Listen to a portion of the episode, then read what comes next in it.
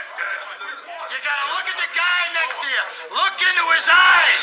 Now, I think you're gonna see a guy who will go that inch with you. Hell yeah. You're gonna see a guy who will sacrifice himself for this team because he knows when it comes down to it, you're gonna do the same for him. Hell yeah.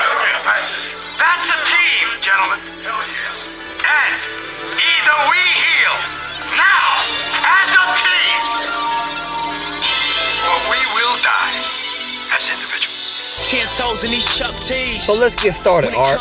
Let's do it. So nowadays, people always want to be in a rush. Right. Rushing the next hour, rushing the next week, even Yeah. rushing the next year. Yeah. Time is so valuable. Which brings us to today's topic. Are you running a sprint or a marathon? Right. Now let me let me tell you a quick story. A few weeks ago, I ran to a fellow actor. He's an aspiring talent like us. Yeah. I mean, he's on his grind. We follow each other on social media. Uh, Halfway through the conversation, he says, "Man, you know, Kev, I just wanna. I can't wait to get this success." yeah. And I'm thinking to myself, "What's the rush?" Uh-huh. Now, don't get me wrong. That is the ultimate goal, Right. but appreciate the grind. Exactly. We're on this journey for a reason. Life is about progression. We're supposed to make progress. Yeah. Now, I don't know his goals or anything, but how I look at it is until I have completed every single goal at a professional level, then I haven't reached success. Right. I mean, because I'm in it for the long run. That's exactly it right there, bro. I mean, you know, the hard truth people refuse to accept is that a lot of y'all really don't want this life. You know what I'm saying? And for that reason, a lot of y'all simply will not last. You know, I'll be 28 this August, and from one way to the next, I've been pursuing this dream of being a filmmaker for shit the last 20 plus years, you know.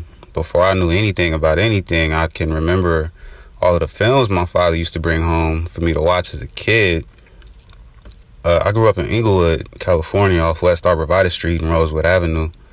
Uh, you know, I couldn't tell you what's over there now, but right across Arborvitae, there used to be this strip mall uh, on Arborvitae and Eucalyptus. I remember they had like a little general store in the corner where me and the homies would go get like laser pointers and magnifying glasses and shit. And there was this pink box donut shop where I would go play Metal Slug after school. And they also had a video store for, you know, VHS rentals and shit. And, you know, it had an adult section in the back behind the curtain and all of that. And what seemed like every day after you got off work, Pops would stop at the video store and pick something up. You know, kitty shit at first.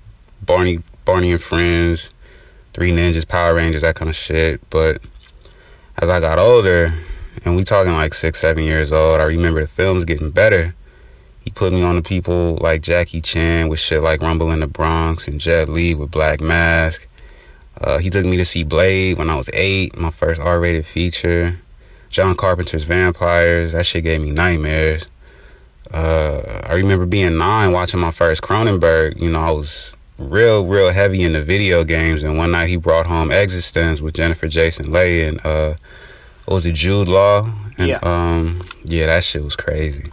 Then you know, The Matrix came out, and it was pretty much a wrap after that. You know, that one right there changed.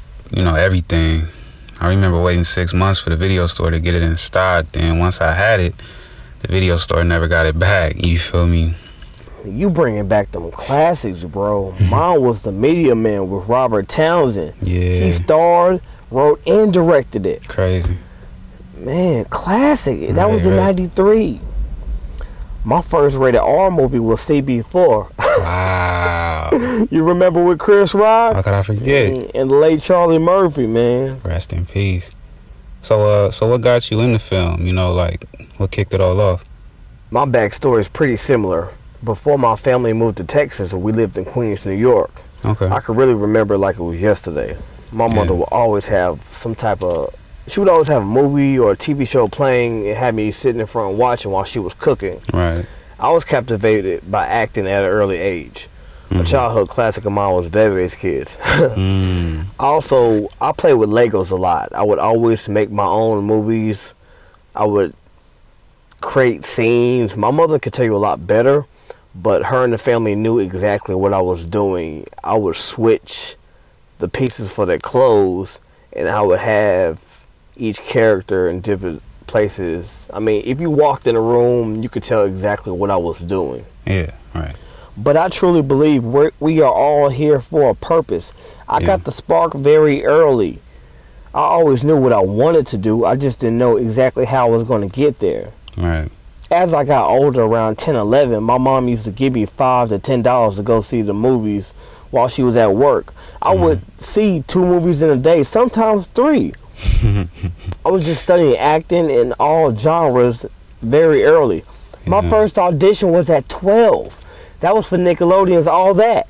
And you know, even when we, even when it came to playing with toys, I've always seemed to have this passion for telling stories and you know scene work and stunts and camera blocking.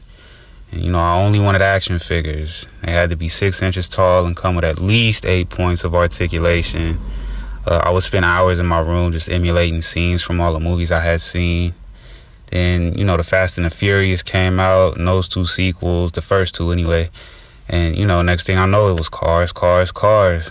You know I'm saying? I had all the models from the films in, uh, in 118 scale and destroyed every last one of them trying to recreate those scenes from the films. You know, I had I had been studying film on a purely emotional level in all these different ways, and it was fun for me. You know, I remember getting really depressed for the first time when I left LA back in 07 and how my taste in film kind of switched up from there because before that I was really only into, you know, whatever had the biggest marketing budget or, you know, shit like that. But being in a new place and not having any friends, I needed something to connect to.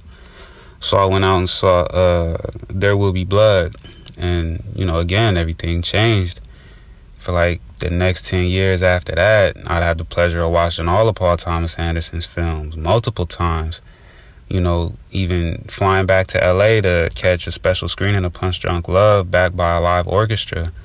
You know, I'd catch myself at film festivals, walking out of screenings for shit like Winter Sleep and American Honey, thinking, damn, that was fire, but how the fuck did I get here? you know what I'm saying? And um Right. yeah, anyway, that was that was a really long story, but there's a point to it. You ready? Fast forward to now. The person who's just seen There Will Be Blood for the first time, and now they want to make movies. How well do you think they'd fare against someone like me? You know, they haven't they haven't experienced those up and downs, and with with the technology being what it is, they might think all they have to do is go out and shoot something on their phone, and then they can pretty much write their own ticket. But they haven't done the homework they weren't in acting school back in 2011 where we met. You know what I'm saying? They haven't spent the last three years working on a short film, watching it evolve into something entirely different than what we had planned for. You know, they weren't spending their weekends going to see shows at the Ahmanson Theater back in back in the 2000s. You know what I'm saying?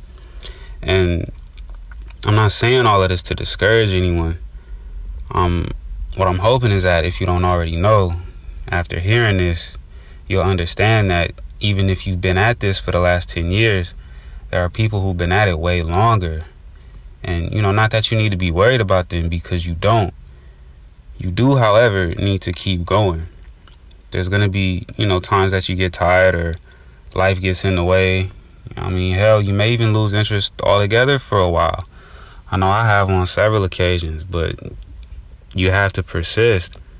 You know what I'm saying? All of the time, I, I hear from people how easy I make this look, and I never really understood why until we sat down to do this episode. And it's because I've been running this race since before I could walk. If you just starting out, you know, don't look ahead to where I am and think you can slow down once you pass me, because yeah, we might be on the same track, but I've already lapped you a thousand times over. So just keep going. That's exactly what it's about. Yeah. If you're gonna do it, do it. Pursue it to the fullest. Right. Never get comfortable. Because you you can get a little bit of success. Mm-hmm.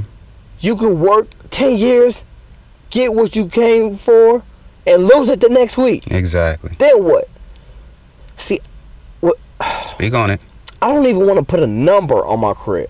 Right. I just want to work and show my range because seeing guys like Robert Townsend, seeing Will Smith Yeah.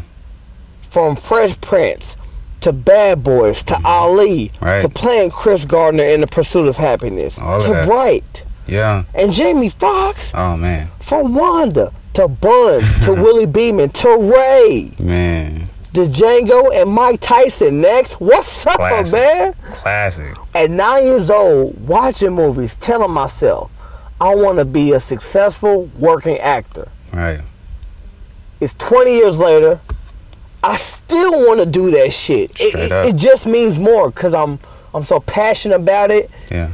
and we're actually making progress. We're in the industry. We're working, man. Right. Right. It's a marathon. The race does not stop. Well, there you have it, ladies and gentlemen. Artistic and Ambitious, episode six. Thank y'all for listening. Anything else you want to add, KB? I just want to say thank you to everybody who's been subscribing, who's been just constantly listening to us every single week. Um, we love the feedback and appreciate all the support. So yes, just keep rocking with us, and we definitely going to have more guests come on. The more the show grows, so share this with your friends. Have those friends share with their friends. And that's a wrap. We'll catch y'all next time.